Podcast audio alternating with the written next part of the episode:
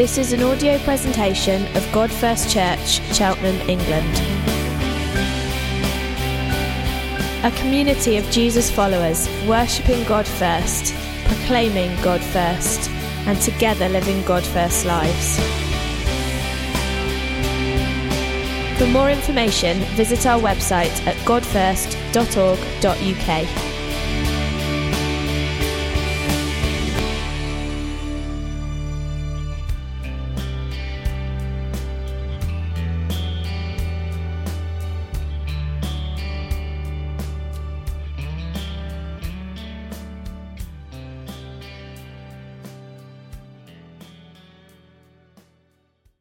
So if you're following this in your Bible, turn to Romans 3, verse 21. But now, apart from the law, the righteousness of God has been made known, to which the law of the prophets testifies. This righteousness is given through faith in Jesus Christ to all who believe. There is no difference between Jew and Gentile, for all have sinned and fall short of the glory of God, and all are justified freely by his grace through the redemption that came by Jesus Christ. God presented Christ as a sacrifice of atonement through the shedding of blood to be received by faith. He did this to demonstrate his righteousness, because in his forbearance he had left the sins committed beforehand unpunished. He did it to demonstrate his righteousness at the present time, so as to be just and the one who justifies those who have faith in Jesus. Where then is boasting? It is excluded because of what law? The law that requires works. No, because of the law that requires faith. For we maintain that a person is justified by faith apart from the works of the law. Or is God the God of the Jews only? Is he not God of Gentiles too? Yes, of Gentiles too, since there is only one God who will justify the circumcised by faith and the uncircumcised through that same faith. Do we then nullify the law by this faith? Not at all. Rather, we uphold the law. What then shall we say? That Abraham, our forefather, according to the flesh, discovered in this matter. If in fact Abraham was justified by works, he had something to boast about, but not before God. What does Scripture say? Abraham believed God, and it was credited to him as righteousness. Now, to the one who works, wages are not credited as a gift, but as an obligation. However, to the one who does not work, but trusts God, who justifies the ungodly, their faith is credited as righteousness. David says the same thing when he speaks of the blessedness of the one to whom God credits righteousness apart from works. Blessed are those whose transgressions are forgiven, whose sins are covered. Blessed is the one whose sin the Lord will never count against him. Is this blessedness only for the circumcised or also for the uncircumcised? We have been saying that Abraham's faith was credited to him as righteousness. Under what circumstances was it credited? Was it after he was circumcised or before?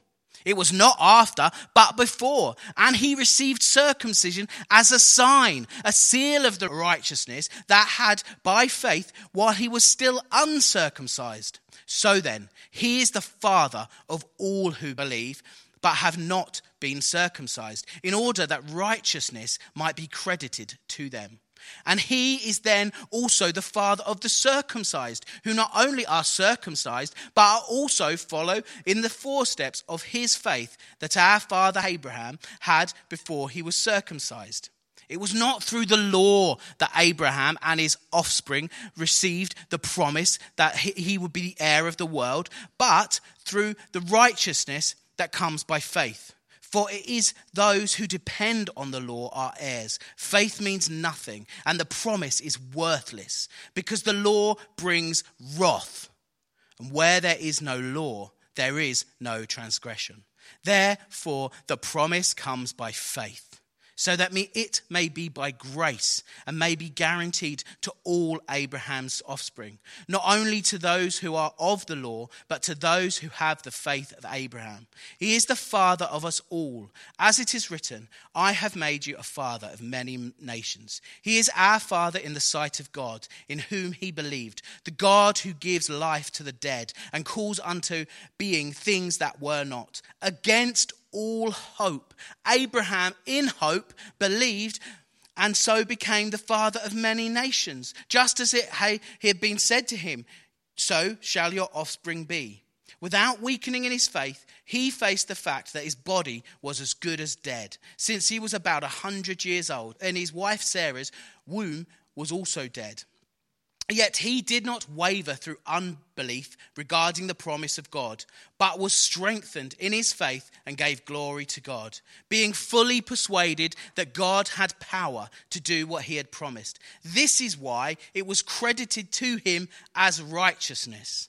The words it was credited to him were written not for him alone but also for us, to whom God will credit righteousness, for us who believe in him, who raised Jesus our Lord from the dead.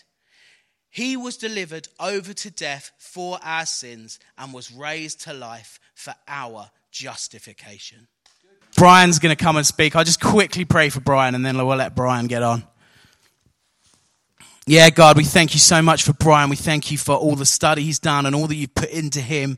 Lord God, I pray that he will uh, preach excellently, Lord. But more than that, I pray you'll open our hearts that we can receive uh, your word and your Holy Spirit. Amen.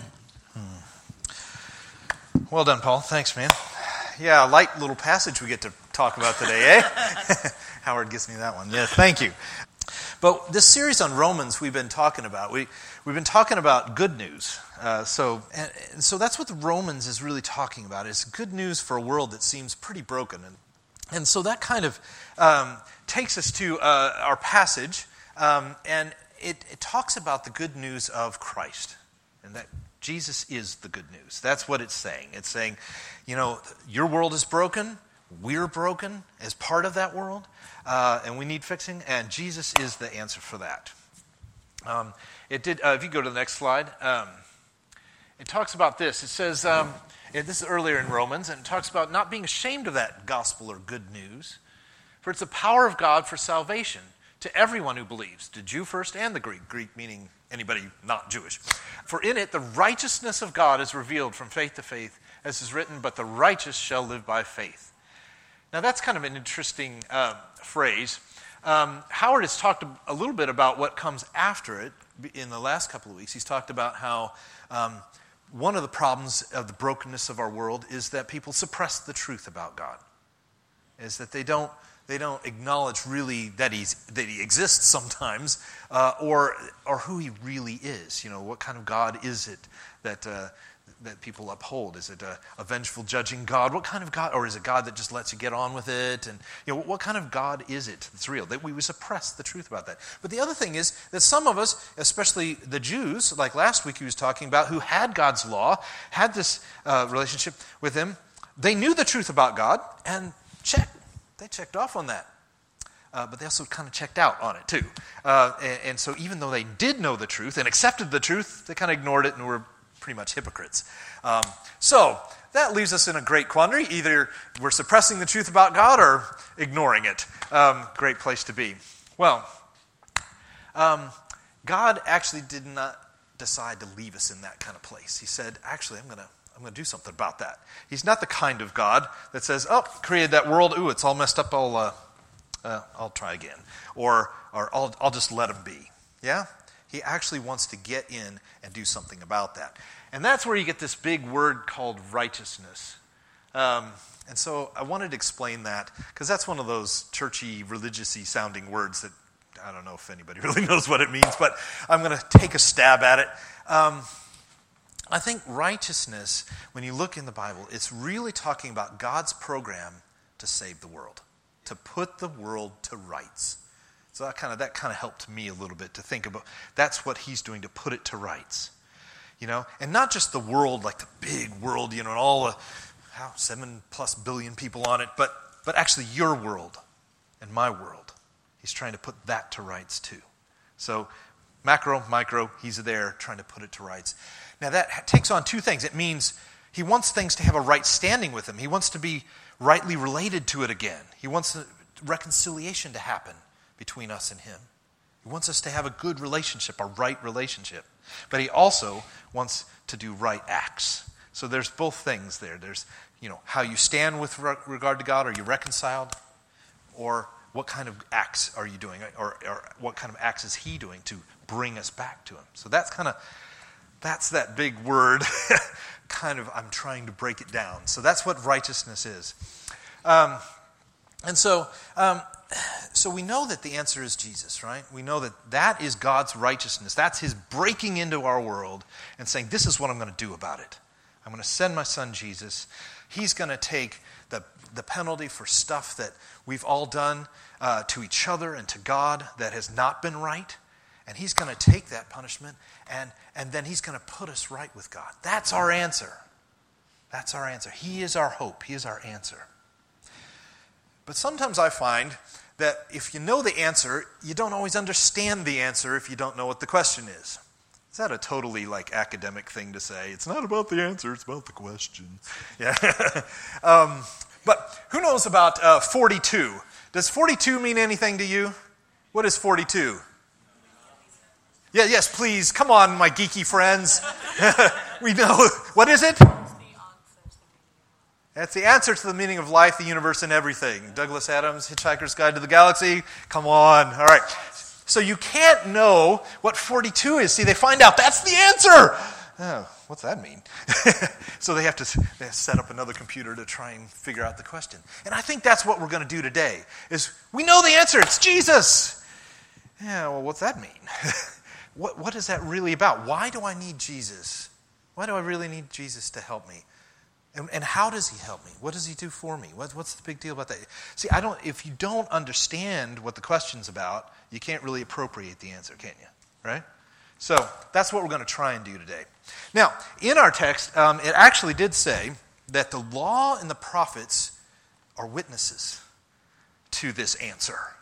And so that's what we're going to do. We're going to call some witnesses and we're going to see what they have to say about the question about why we need Jesus. And the first the first um, witness we're going to bring, we're going to bring an expert witness, you know, one that has a bunch of knowledge about the subject, but um, maybe wasn't personally there. Uh, and that expert witness is the law. Now, the law um, is, we think of, is the Old Testament, the, the, the, scriptures that the Jewish people had before Christ. Um, and we also think of things like the Ten Commandments and stuff like that. Now, um, the problem we have with the law is I don't think we always understand what the law was about. And the first thing I think is that we think that the law was something that Jesus came to do away with, and that he came to um, do something that, um, that contradicted it. And so we often think of law as this bad way, you know, people trying to follow the laws to be right with God. But then Jesus came and now we don't have to do that stuff. Well, it's not quite how it works.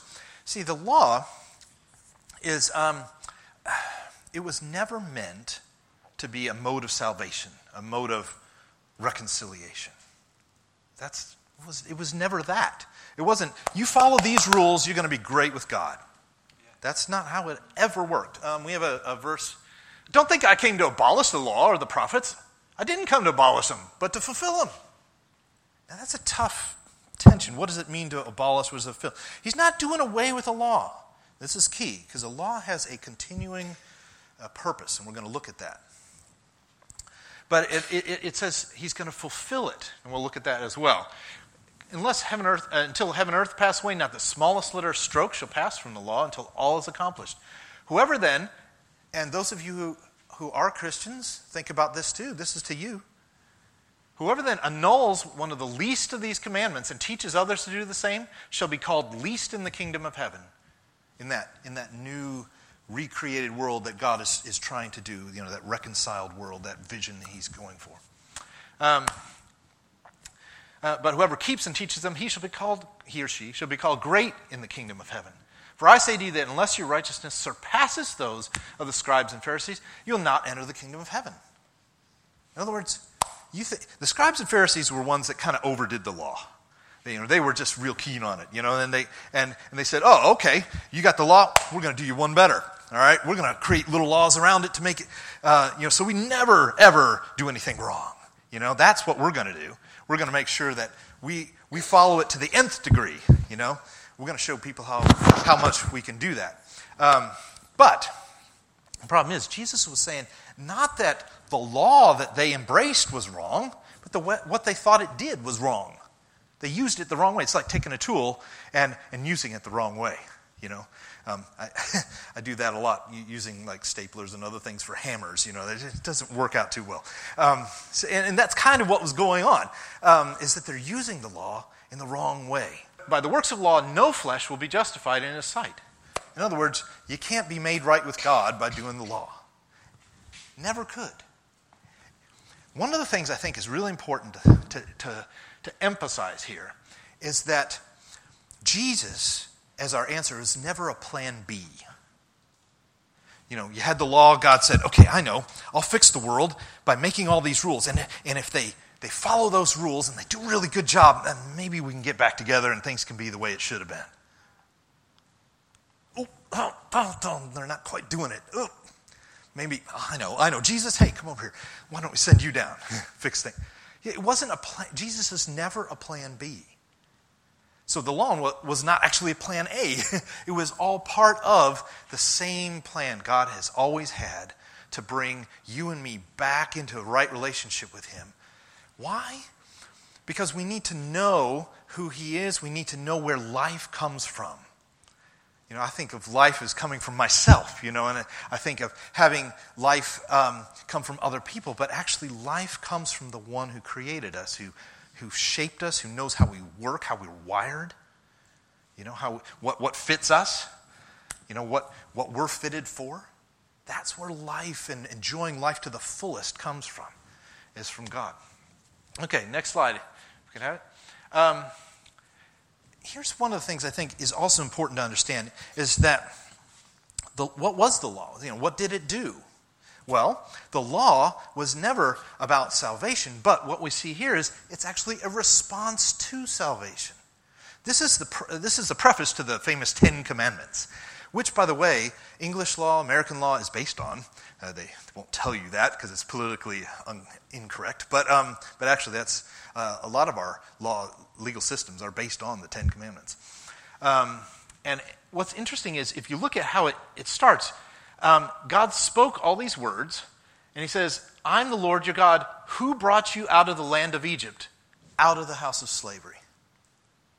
And then He launches into the Ten Commandments don't do this, you, you know, etc.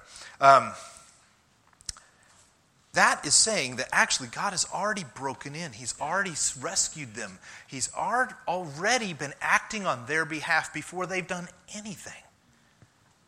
They haven't, they haven't lifted a finger. God, he, he, he saw them in slavery in Egypt and said, I'm going to take you out of there. I'm going to lead you out of there. I'm going to give you a land of your own. Oh, and by the way, after I do that, this is the kind of people I'd like you to be. This is how I'd like you to respond to me to what I've already done for you. You see? So the law isn't let's earn it. The law is how do we show appreciation for what you've done? You see? It's a very different thing. So, that, and so then how are we going to use the law? Um, next slide, please. Um, the law does several things for us. Um, it teaches us about, uh, about grace. It gives us um, it gives us an, uh, an understanding that, of the necessity for it. Um, but it does more than, than that. It paints us a picture of what God's life, what, what He wants life to look like. So He was trying to create a community, a community in the world that would reflect His values, reflect the kind of life that He put in it. Um, and that's the kind of world that he wanted it to look like. Um, it's a picture of that. But we don't always get that picture. We think of the laws as a bunch of do's and don'ts, but it's, it's more than that. It actually um, is a baseline, it's a minimum. Let me explain. There's no law in the Old Testament or in the Bible that pro- prohibits polygamy. In fact, you see lots of characters in the Old Testament, especially, having multiple wives and things. It didn't go the other way around, funny enough. But, um, uh, and, and, and so there's no law against that. Does that mean it's okay?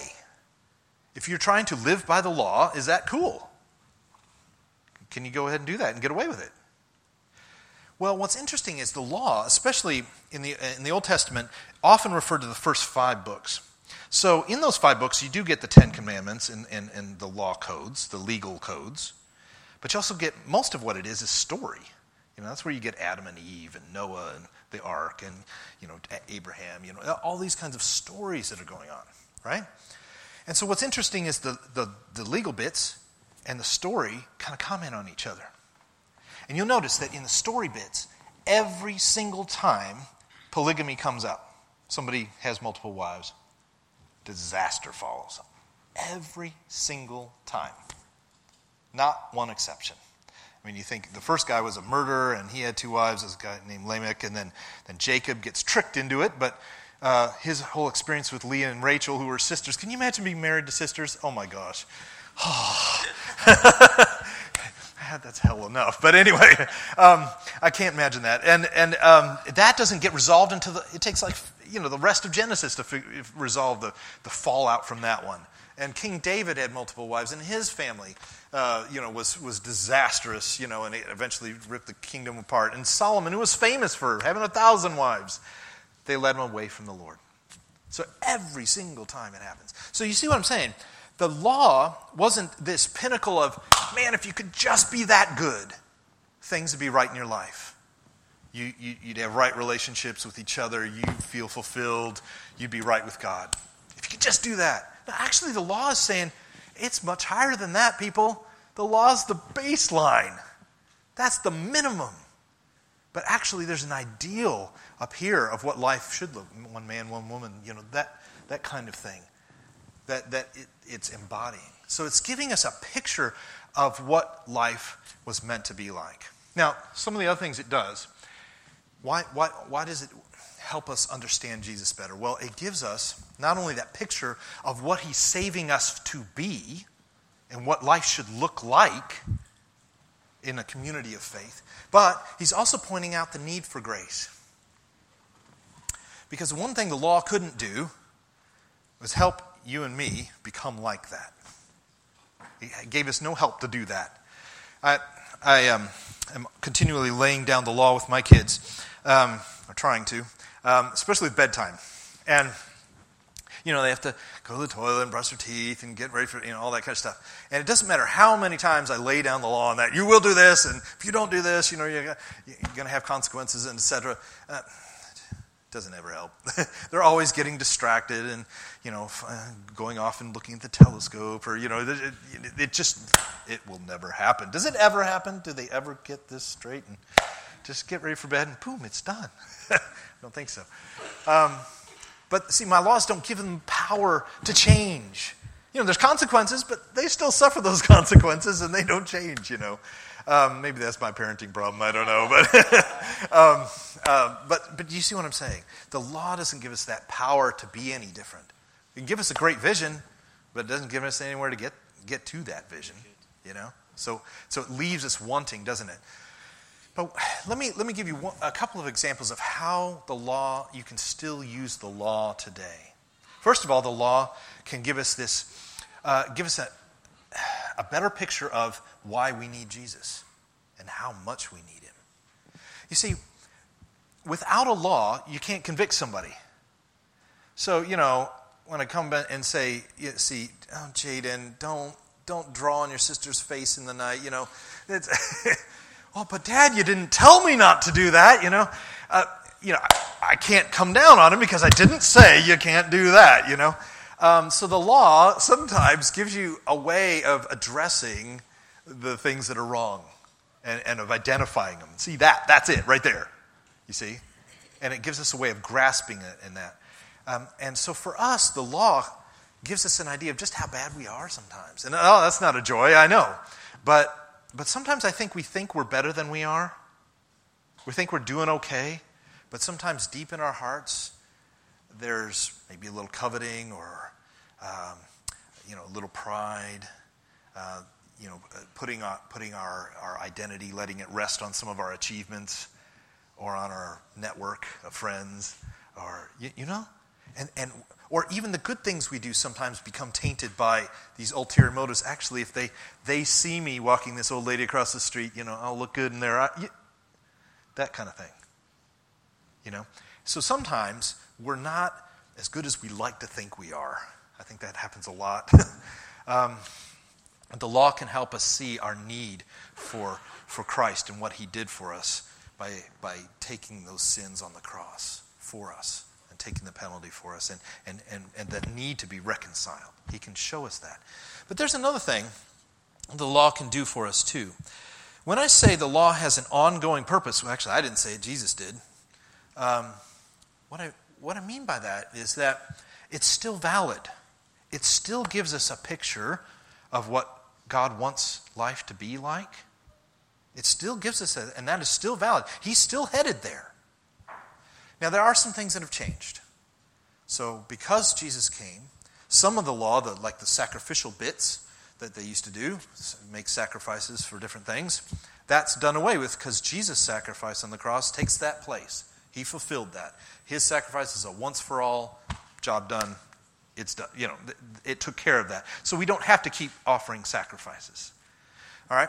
Uh, the moral things, though, are still in place. Still not okay to murder, you know, just because Jesus came. Uh, you know, actually, that the, the moral part of the, uh, the Old Testament law still applies. Right? But then, then there's those weird bits, those ceremonial bits, you know? And I always get this. If you ever talk about issues like, um, I don't know, homosexuality is one that people like to bring up about the Bible and go, ah, oh, see, look, you say there's this passage in there that that doesn't appreciate homosexual practice here and says that's not good.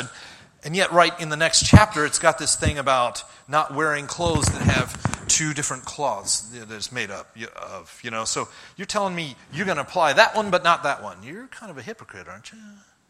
You know, have you heard that kind of thing? Yeah, yeah, yeah. Okay. The way you apply that is you look at the ceremonial thing and you say, what is it trying to picture?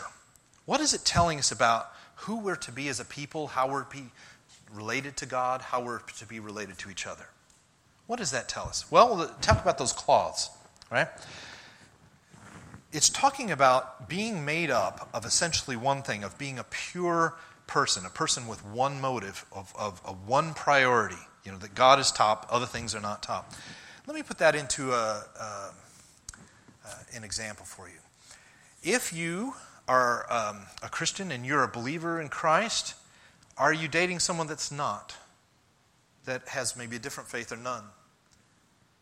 See, those things are different cloths. Those things are not going to be things that are going to work well together, and they're not going to bind well together, and they're not going to display the, the purity and the, um, the kind of godliness that God intended for a, a, a relationship to show. You see that? And so, in a way, those kind of passages are still applicable today. Now, yeah, I've got this shirt's made of several things, I think, um, but that's see, it's not applying it in a literal way. It's saying, what's the point behind it? What is it? What kind of picture is it drawing for us about God's community, God's world, the way He wants it, and our relationship with Him? If you can dig into it and find that, you can find the application that it still has today.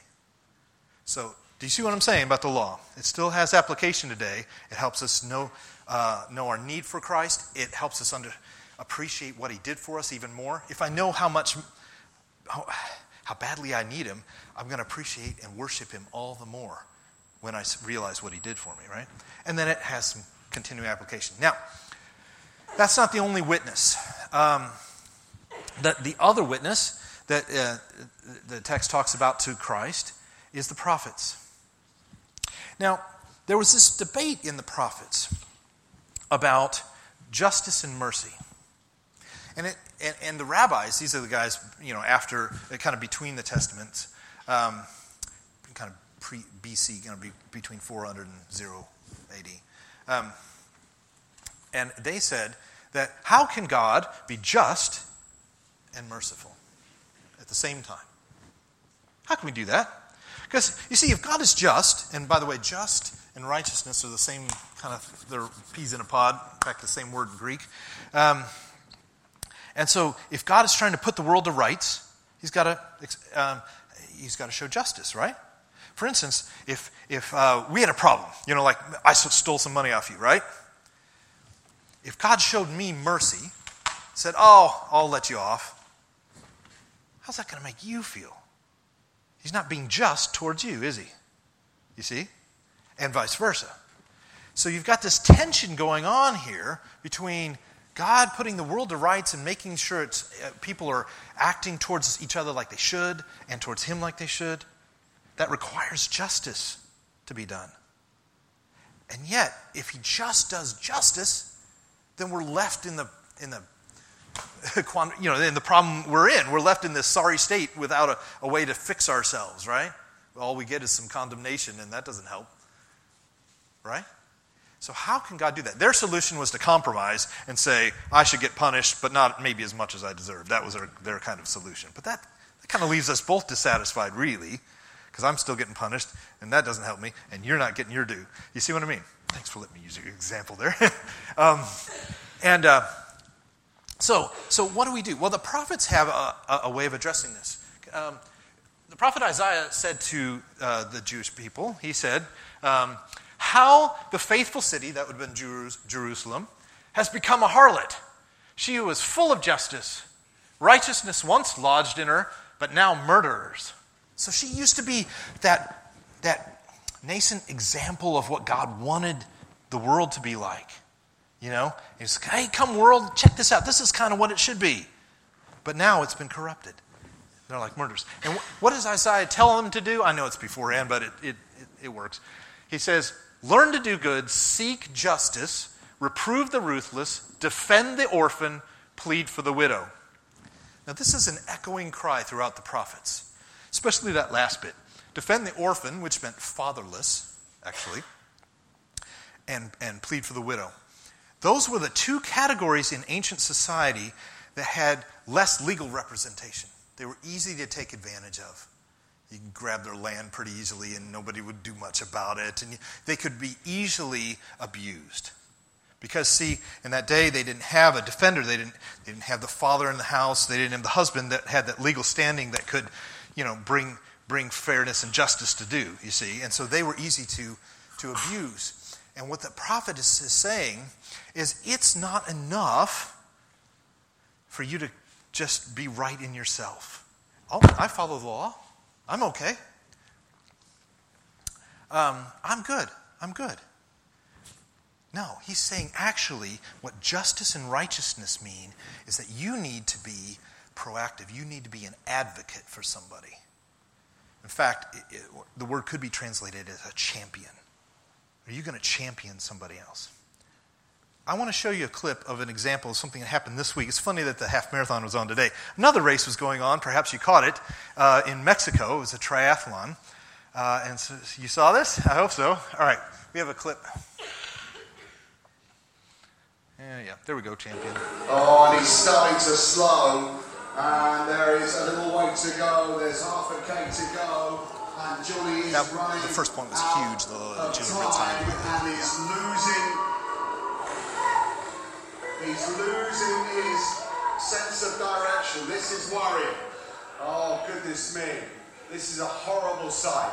Jonathan Brownlee has lost it now and has staggered to a stop at the side of the course. And Alistair's stopped to help him along. And Alistair is going to try and carry his brother home.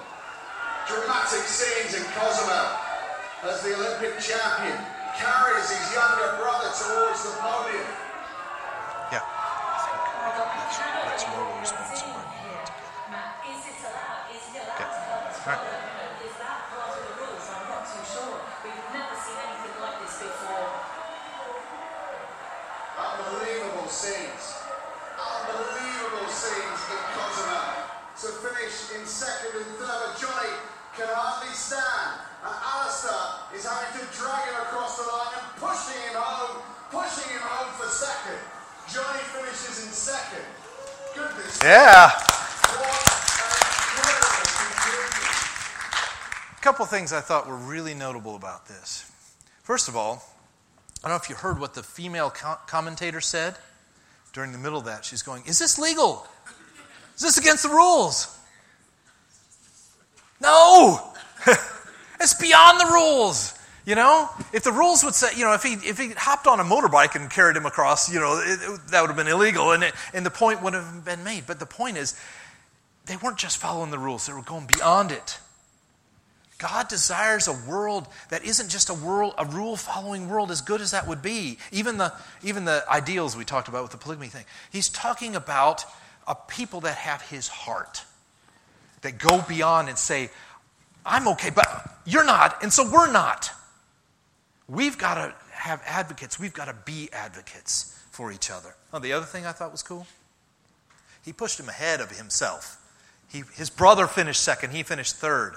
He could have won the race. He still was in there with that South African guy. He could have done it, maybe, right? But what was more important, where was his heart, was his brother's going to finish. He's going to finish first, be ahead of him. That's where our hearts need to be. So let me ask you this who are you championing, championing today? Who do you know that needs a champion that cannot fix themselves? That needs a hand, that needs somebody to break in from the outside and say, let me, let me put my arm under you. It's not going to be race. Maybe it's emotionally, maybe it's dealing with a relationship, maybe it's a job thing. Who needs a champion around you, and who can you be a champion to? And the other thing I think is Jesus is our great champion. He's the one that did that to us because we couldn't help it. He was righteous, he hadn't done anything wrong, not one thing. He could have sat by and said, Sucks to be you. But he didn't, did he? He came down and he took all of our pain on himself, on his shoulders. Everything was due us. He took on himself and he bore that for us.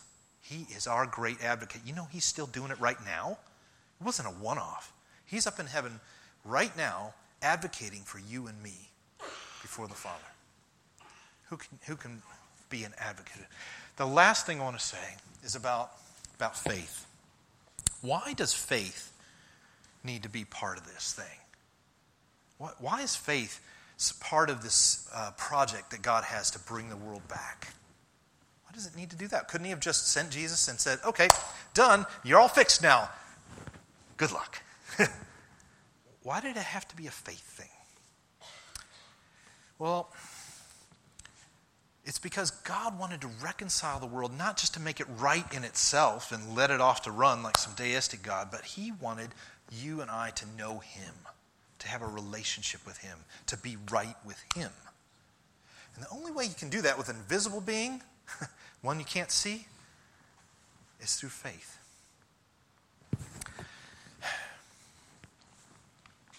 God, um, we, we, we have this example of Abraham.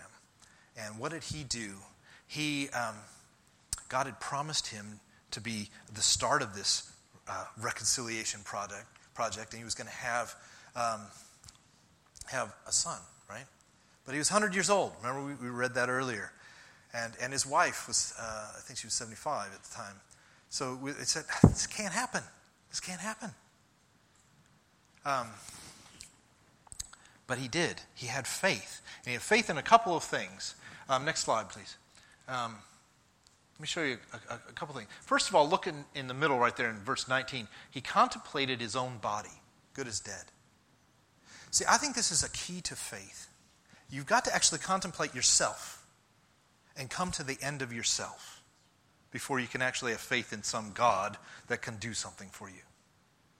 Because if you still believe that you've got a little bit left, you know, unlike Johnny, you got a little bit left in the tank and you can still fix it if you just try a little harder, hang in there a little bit longer, you can't really have faith in God.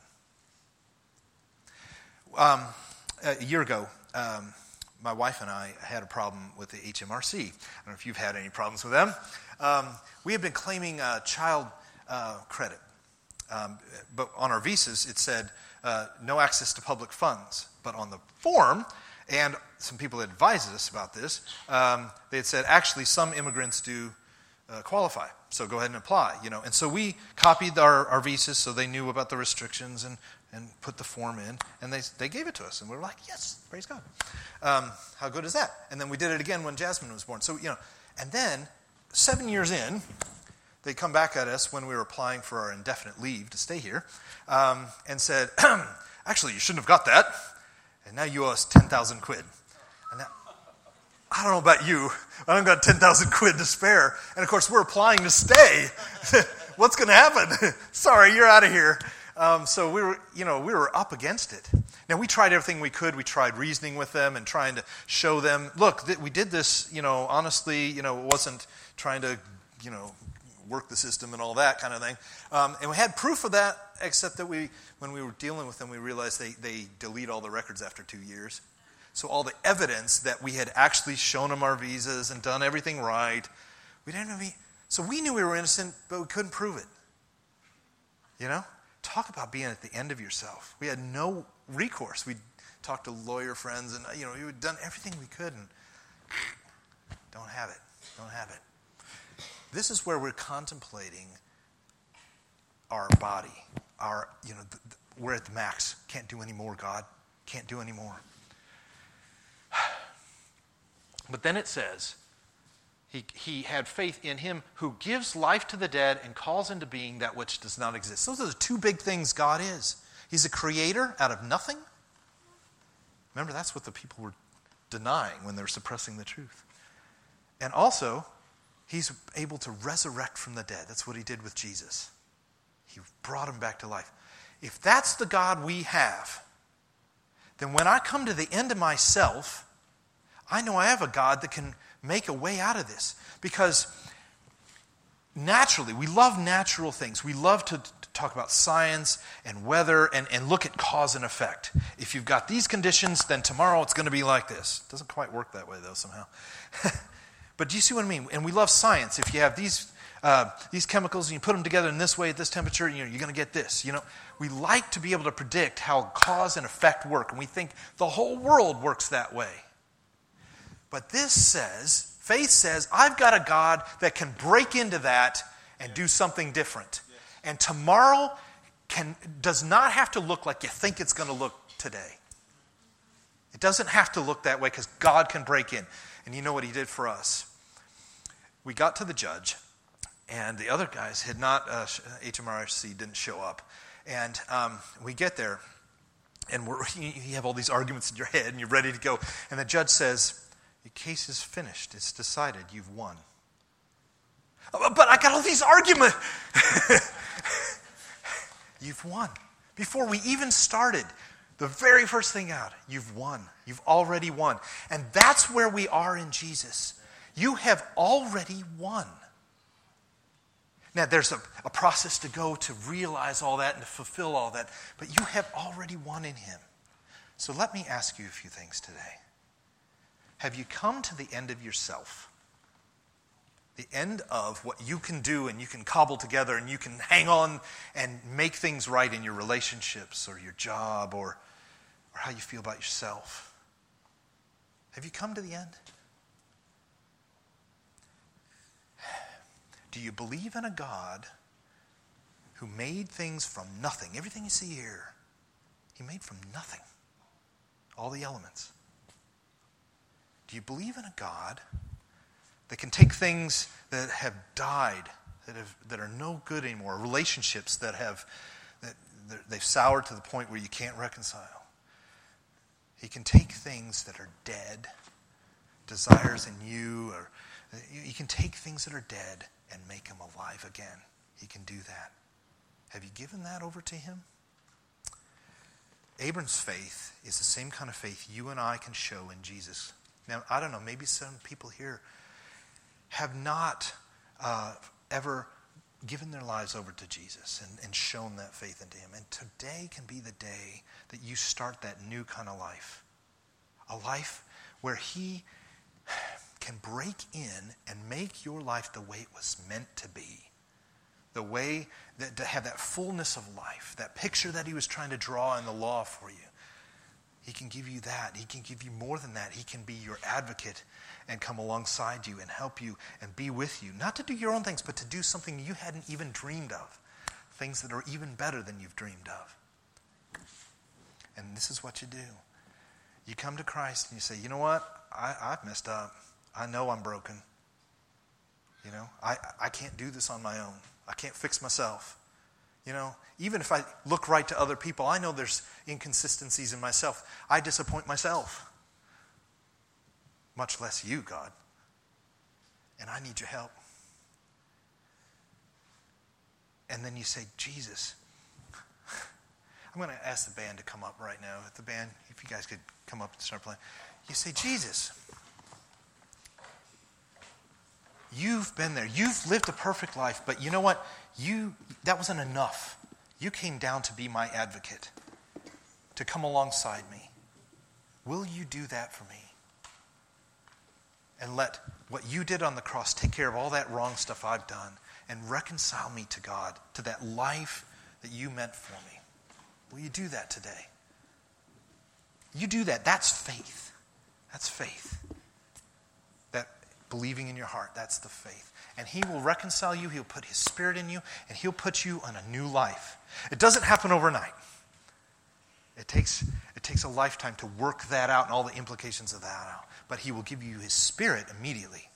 And that's the start of a new life. For those of you who have already accepted Christ, can I ask you a few questions? Could you put that slide up, the last I want you to think about a few things. So the band are going to start to play, and, um, and I want you to consider some of these things. And if you'd like some prayer about any of these things, um, just slip your hand up, and some of the, the team will come and pray with you, or maybe somebody next to you will pray with you uh, about that. But here's some of the things I want you to think about. Have you used the law as a substitute for your relationship with God? Measuring how you're doing according to, oh, I haven't done this and I haven't done that?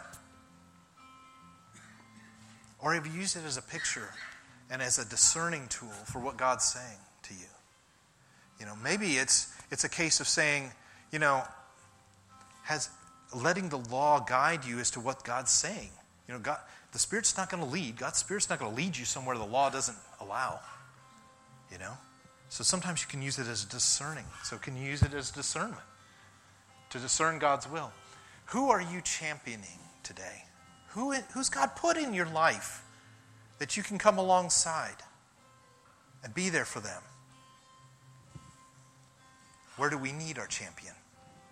Have you connected with your own champion? And then finally, have you reached the limit to yourself? Whether you're Christian or not, have you? Are you still trying to make the change yourself? Or will you give it over to God? Will you, let, will you, will you say, God, I need you? That you have to step in. You have to be the creator again. You have to be the one who resurrects from the dead, or this is not going anywhere. Until you get to that point, He's not going to break in because you won't know that it was Him. Are you at that point? If you'd like some prayer with some of these things, please slip your hand up. Why don't you stand with me?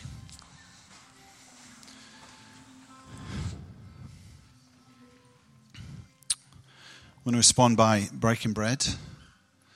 Um, if you just let's just go there for that moment.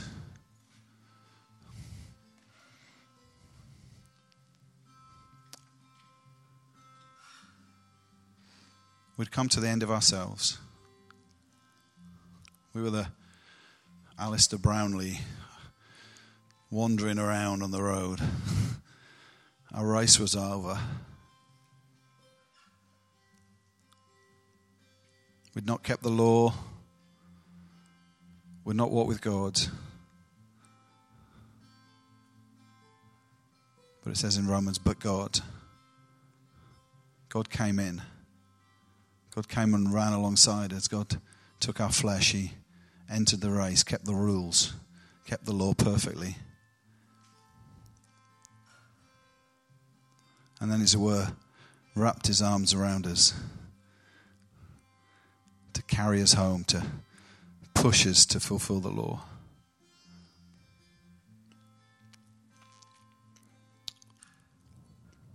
But he laid down his life to do that.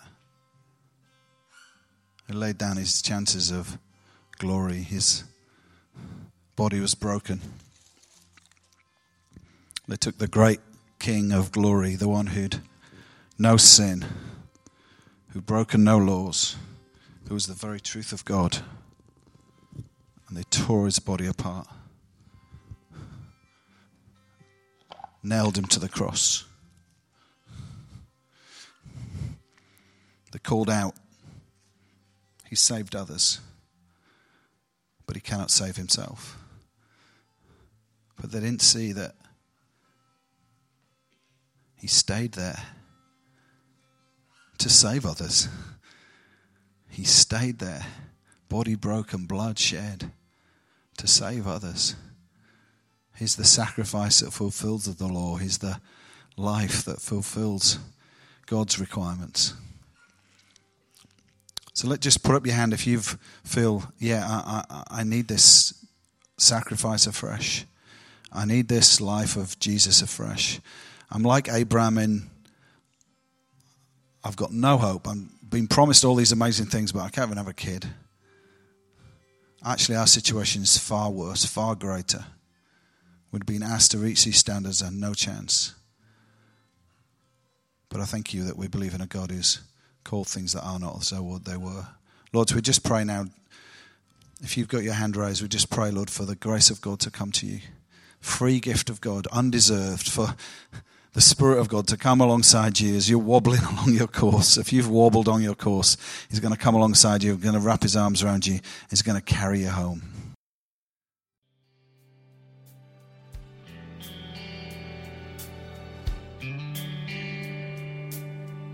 For more information, visit our website at godfirst.org.uk.